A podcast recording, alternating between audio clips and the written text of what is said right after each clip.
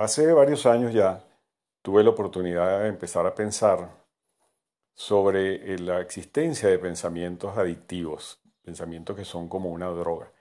Esto fue en ocasión de haber recibido en la consulta a una mujer joven que venía eh, decaída, apática, rozando la depresión, pero no totalmente en ella, con una autoestima bastante golpeada, a pesar de que era una mujer joven, bastante atractiva, inteligente, había estudiado, se había graduado en la universidad, eh, económicamente estaba bien, eh, realmente tenía muchas condiciones como para estar eh, contenta, ¿no?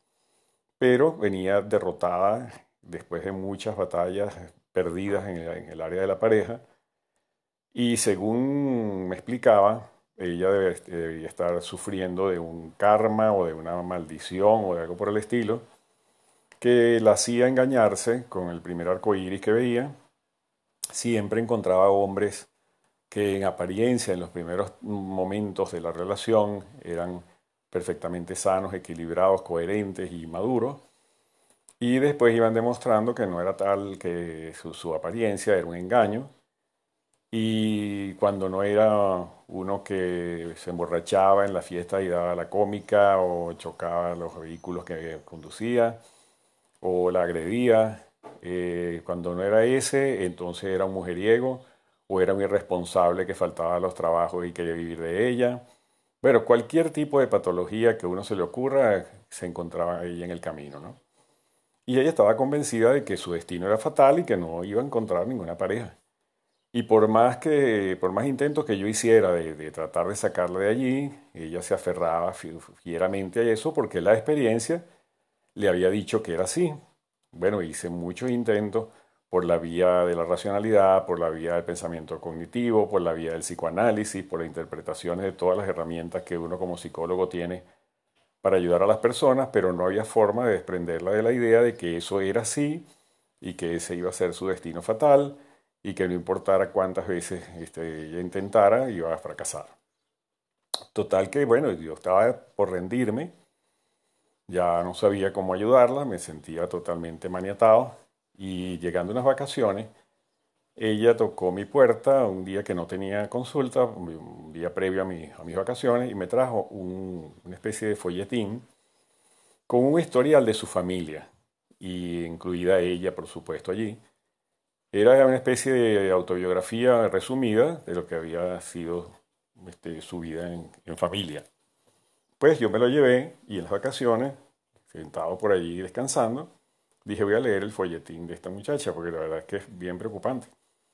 Y cuando leo la historia, me encuentro que en su familia no hay una sola mujer que haya tenido una pareja razonablemente buena.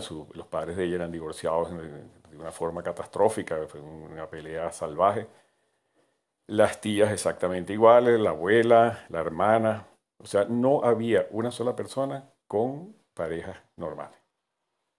Encontré por allí un pasaje donde ella menciona que a sus 15 años tuvo su primera relación de noviazgo y cuando terminó con este muchacho, ella se fue a llorar sobre la cama y la mamá vino a preguntarle que por qué estaba llorando y ella le dijo, acabo de terminar con tal muchacho, terminamos la relación. Y la madre le puso la mano en la espalda y dijo, ay hija, no llores por eso. En esta familia nadie tiene parejas buenas ni las va a tener, vete acostumbrando. Bueno, y deja de llorar, yo pensaba que estabas llorando porque te han raspado una materia. Ponte a estudiar, que eso es lo más importante.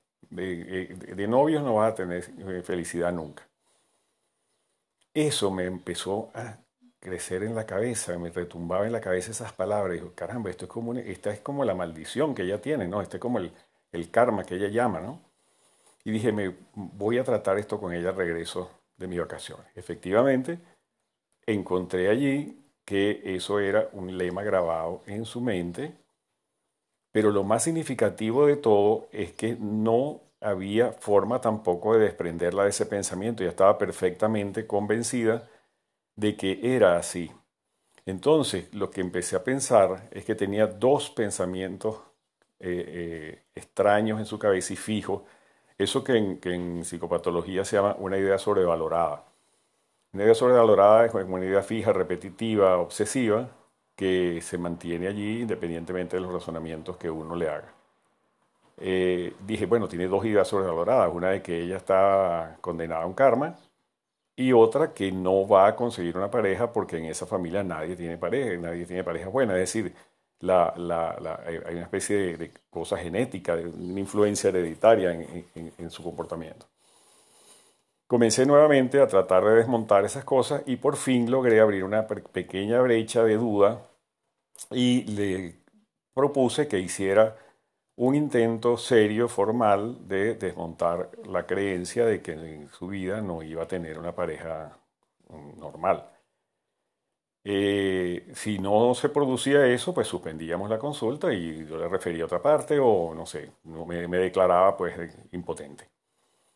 El hecho es, lo, que de verdad me hizo pensar en el tema del pensamiento adictivo, fue que a los dos días ella me llamó nerviosa, ansiosa, casi eh, temblando, la voz le temblaba por el teléfono, para decirme que lo había intentado seriamente y desde el día que había estado en mi consulta había, se había formulado la propuesta eh, definitiva, decisiva, de quitarse ese pensamiento de la cabeza y no lo iba a pensar más, pues iba, a pensar eh, de otra manera, iba a pensar que iba, sí, que sí era posible, por lo menos admitir la posibilidad de que era posible. Bueno, el hecho es que le dio un síndrome de abstinencia. O sea, lo que le estaba pasando, toda esa ansiedad que se le desató, era exactamente igual a un síndrome de abstinencia que ocurre cuando existen dependencias a drogas eh, sintéticas o no, y que llevan mucho tiempo instaladas en el, cuerpo o en la mente, como por ejemplo el caso de la marihuana que produce una dependencia psicológica o la cocaína que produce dependencia fisiológica también. Y al tratar de quitárselo, al apartar esos pensamientos de su mente, le empezó a dar una gran ansiedad igualita a lo que produce una, un síndrome de abstinencia. Eh, vino en mi consulta ya casi en emergencia por el tema de la ansiedad y me tomó cerca de seis meses, seis meses largo, desmontar el síndrome de abstinencia. Finalmente logró salir de eso, desprenderse de los pensamientos recurrentes que le hacían pensar que no iba a ser feliz en su pareja. Y hasta el día de hoy sé que, bueno, se ha casado, tiene sus hijos, le, está yendo bastante bien. Cuento esta historia porque realmente eh, es preocupante y es peligroso albergar ideas adictivas, exactamente como una adicción, es exactamente como la adicción que uno puede tener a las series de Netflix, la adicción que puede tener a un cierto tipo de alimentos o a una droga como tal. Es más, es exactamente igual a las adicciones que se hacen con personas de las cuales uno no se puede desprender por más mal que le hagan. Es el pensamiento que tienen los fanáticos, es un pensamiento irreductible por la vía de la razón.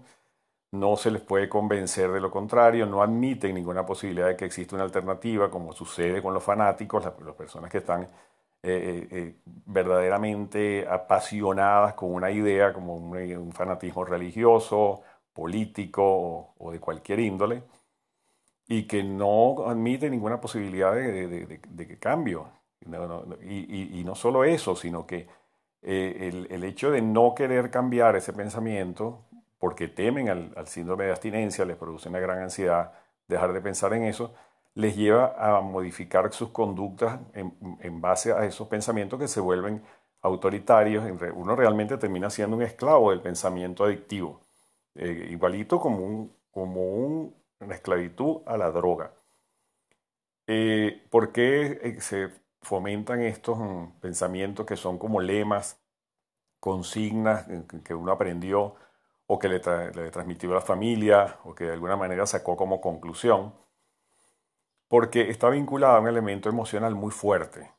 Quien crea de verdad, y esto es un mensaje colateral para quienes crean en el poder del pensamiento positivo y de la influencia del universo y ese tipo de cosas, no es posible transmitir un cambio o producir, mejor dicho, un cambio en la personalidad si usted tiene un, elemento emocional muy fuerte que produce un beneficio. ¿Cuál es el beneficio que producen las drogas? La droga le permite a las personas, ya sea el alcohol, la, cocaína, la heroína, la metadona, cualquier, cualquier droga de ese tipo, el cigarrillo, que es una adicción también, produce como beneficio la reducción de la ansiedad. ¿Y cuál es la fuente de esa ansiedad? La necesidad de ser otra persona. Cuando los seres humanos tienen experiencias previas muy negativas de abandono, de sufrimiento, de maltrato o de cualquier eh, trauma personal y digo trauma personal porque uno no puede generalizar todos los traumas, ¿no? Hay situaciones que son traumáticas para unos y para otras no. Cuando tienen experiencias que le hacen dudar de su identidad o le hacen querer abandonar su identidad, se dedican a la droga. Porque la droga tiene como beneficio transmitirte la idea de que tú eres otra persona, de que eres otro ser, de que no sufre. Se te reduce la ansiedad, el sufrimiento, eh, olvidas las cosas. Eh, bueno, vives en un mundo paralelo.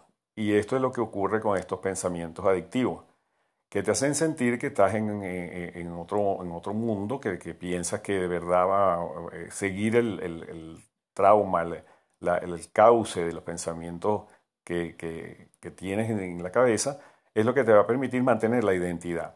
Y muchas veces se sacrifica cualquier tipo de ganancia, cualquier tipo de progreso en la vida, simplemente por mantener la identidad. Es decir, si yo fui criado con un tipo de, pensamiento, con una creencia fija, porque generalmente estos pensamientos se albergan en, el área de las creencias, que son las que mm, determinan en gran medida el comportamiento. ¿Qué, ¿Qué, pasa? Que se quedan allí como una creencia y me dan una identidad. Yo sigo pensando, por ejemplo, que si yo pertenezco a la familia de los Landaeta y la familia de los Landaeta eh, eh, cree tener no sé, una maldición gitana que le echaron a sus ancestros en el siglo X, y esa maldición tiene que prevalecer porque quien salga de allí pierde su identidad y, deja de ser un landaeta, entonces evidentemente yo quiero seguir perteneciendo porque eso es una necesidad básica del ser humano, pertenecer a alguien, sentir que tiene una identificación real, aunque sea negativa, aunque sea dañina, aunque sea de todos los puntos de vista perjudicial, pero da un equilibrio interno que permite que uno se siga identificando con, sus ancestros o con la estirpe de la que tiene, o con el partido político, o con la idea religiosa, o con cualquier otra cosa que le permita a uno ser, no ser un ser aislado, un ser abandonado, indiferente, indiferenciado, mejor dicho, no indiferente, indiferenciado, y eso es una necesidad muy importante en el ser humano. Entonces, quitar esos pensamientos cuando llega alguien y dice, no, pero deja de pensar en eso, pasa la página, piensa positivamente, no ve el mundo de otra manera. Eso no funciona absolutamente porque está, eh, el pensamiento adictivo está vinculado a una necesidad muy fuerte en el fondo. Hay un, un evento emocional condicionante que no va a ser modificado por la palabra ni por ningún razonamiento lógico que uno le pueda dar. Así que olvídese quien quiera tratar de modificar a otro de esa manera.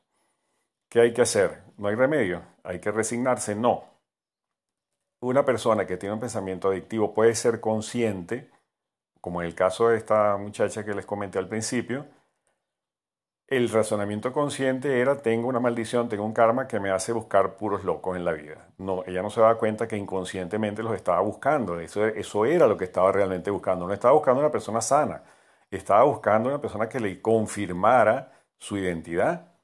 Ese era un pensamiento adictivo, pero el otro era inconsciente era el, lema que le dejó la madre, en esta familia no hay mujeres con pareja sana. Es decir, ¿cuál es la, consecuencia de eso? ¿Cuál es el contenido latente? Si tú quieres seguir perteneciendo a esta familia y no quieres quedarte sola y abandonada como estás en este momento por tu novio, tienes que admitir que no puedes ser mejor que todas nosotras.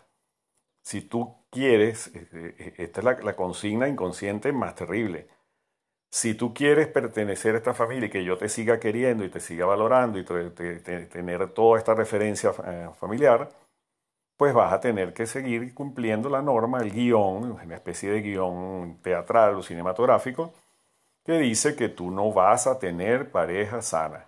Ahí están dos tipos de pensamientos adictivos, uno inconsciente y uno consciente. ¿Qué hacer con eso? Hay que movilizar emociones. Si usted quiere librarse de un pensamiento adictivo, y hay que identificarlo además dentro de la base de las creencias, yo creo que sería bueno empezar, si quieres que te dé una, una guía práctica para revisar si tienes pensamientos adictivos. Revisa tus creencias. En la, en la personalidad humana existen tres, tres zonas de pensamiento. El de las actitudes, que es el más superficial, el que uno puede cambiar fácilmente. Por ejemplo, yo tengo una actitud hacia cierto tipo de comida y me convence que otra es mejor, o creo que un tipo de, película es mejor que otra, o un actor es mejor que otro. Eso son actitudes. Y eso lo puedo cambiar simplemente con que me demuestren que otra cosa es mejor y pues como no estaba atado a un elemento emocional radical, pues yo puedo cambiar la actitud. Eh, luego viene un plano un poco más profundo que es el de las creencias. Las creencias generalmente vienen derivadas del aprendizaje familiar, de las experiencias que uno tuvo en la infancia o en la adolescencia y llegó a conclusiones más o menos fijas.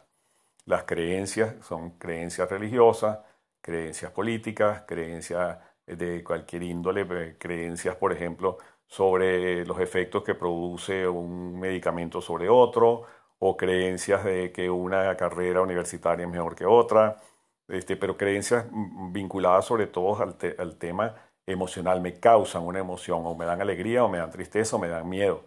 Eh, son, son emociones muy fuertes y muy básicas que están asociadas a este tipo de creencias.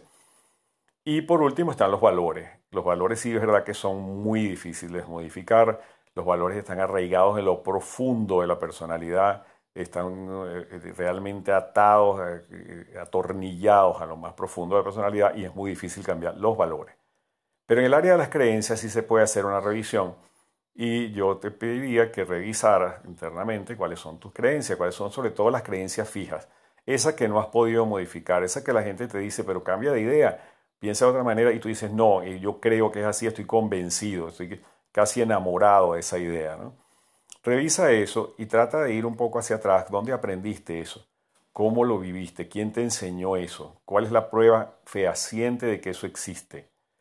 Y si encuentras que hay un pensamiento adictivo y que al tratar de separarte de él te genera mucha ansiedad, entonces trata de encontrar una emoción que sea eh, eh, contraria y la vas administrando poco a poco como se hace con los tratamientos de rehabilitación de droga tú vas a ir pensando poco a poco con, una emoción que sea contraria a la que tienes del placer de tener un pensamiento adictivo. Por ejemplo, si eh, una de las cosas que yo logré con esta paciente que les comento, o que te comento, es que ella se fuera poniendo brava, fuera, enojándose con la idea de no recibir eh, gratificaciones amorosas, eh, muchas veces también eran sexuales, no tenía muchas gratificaciones sexuales, porque había hasta inhibido un poco de su área de placer. Y eh, empezar a ponerse brava con eso, o sea, utilizar la rabia para, primero, sentirse esclava. Segundo, por, supuesto, al sentirse esclava no tenía libertad.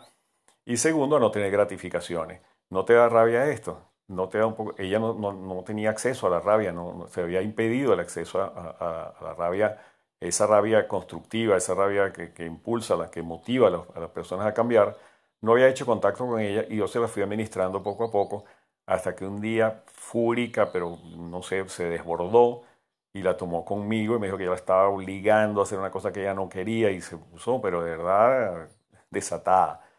Hasta que finalmente logré calmarla y se dio cuenta, le vino como una brillantez en la mente que le hizo ver, uy, es cierto, yo soy una drogadicta, yo estoy, de verdad, me estoy defendiendo como una persona que está, no sé, vuelta loca con la heroína, con la cocaína, y te estoy agrediendo a ti que me quieres ayudar. Y en ese momento esa luz dijo, esto es lo que tengo que usar para cambiar, que se vaya al carajo mi mamá con su lema y todas las perdedoras de mi familia, yo voy a ser una ganadora. Y logró zafarse del vínculo ese y empezó a tener mejores relaciones y como, como te dije antes, hoy en día creo que está bastante bien. No sé, porque no, no, tengo un contacto directo, pero la última vez que la vi, la encontré en una librería de Caracas y andaba con un niñito y un hombre bastante razonablemente bien. Pues bien, entonces hay que administrar la rabia, que es una emoción muy poderosa para cambiar. Algún día le vamos a dedicar un, episodio de este podcast al tema de la rabia para liberarse de esas cadenas que le ataban el pensamiento y que de verdad son bien eh, paralizantes, bien incapacitantes para un cambio, para una mejoría de vida, entonces hay que administrarla poco a poco, así como pequeñas, pequeñas dosis de una droga contraria que vaya quitando la necesidad de estar atado a un pensamiento adictivo o a unos lemas absurdos o unas creencias tontas que no sirven para nada, pero que están ahí por una razón, están ahí por la razón de hacerte sentir otra persona, de darte fortaleza, de creer que, estás muy bien, que los demás son los que están mal, y efectivamente ese es el eh, cuadro clínico de un pensamiento adictivo, de un pensamiento muy parecido a las drogadicciones. Piénsalo, revisa un poco eso en tu mente, dale vuelta humildemente a tus ideas, a tus creencias. Revisa si de verdad estás atado frenéticamente a una creencia y qué beneficio te produce. Y piensa si no te produciría mejor beneficio o más gratificaciones salir de esa porquería y empezar a pensar en cosas mucho más um, libres, mucho más abiertas, a tener una posibilidad más grande de mirar hacia el futuro y no quedarte anclado en ese tipo de, de razonamientos que no te llevan a ninguna parte. Te dejo pensando sobre estas cosas, piensa y analiza a tu alrededor en tus propias creencias, en las creencias de las demás personas y no trates de cambiarlas dándole consejitos ni nada. Haz que se pongan muy molestos con sus propias creencias que los incapacitan y a lo mejor le das un chance de ser mucho más libre, pero por supuesto la caridad entra por casa y tienes que empezar por ti mismo. Espero haberte ayudado a pensar sobre esto y cualquier comentario, cualquier cosa que quieras dejarme, lo puedes hacer por mi cuenta de Instagram celandaeta.psicólogo en Instagram o me puedes enviar algún tipo de comentario por vía de Facebook con, mi nombre, con el nombre de mi cuenta César Landaeta H. Y bueno, estamos en un intercambio de opiniones sobre estas cosas que son bien interesantes y ojalá te sirvan para eh, mejorar tu estatus de vida. Que pases un muy buen día y que todo salga muy bien.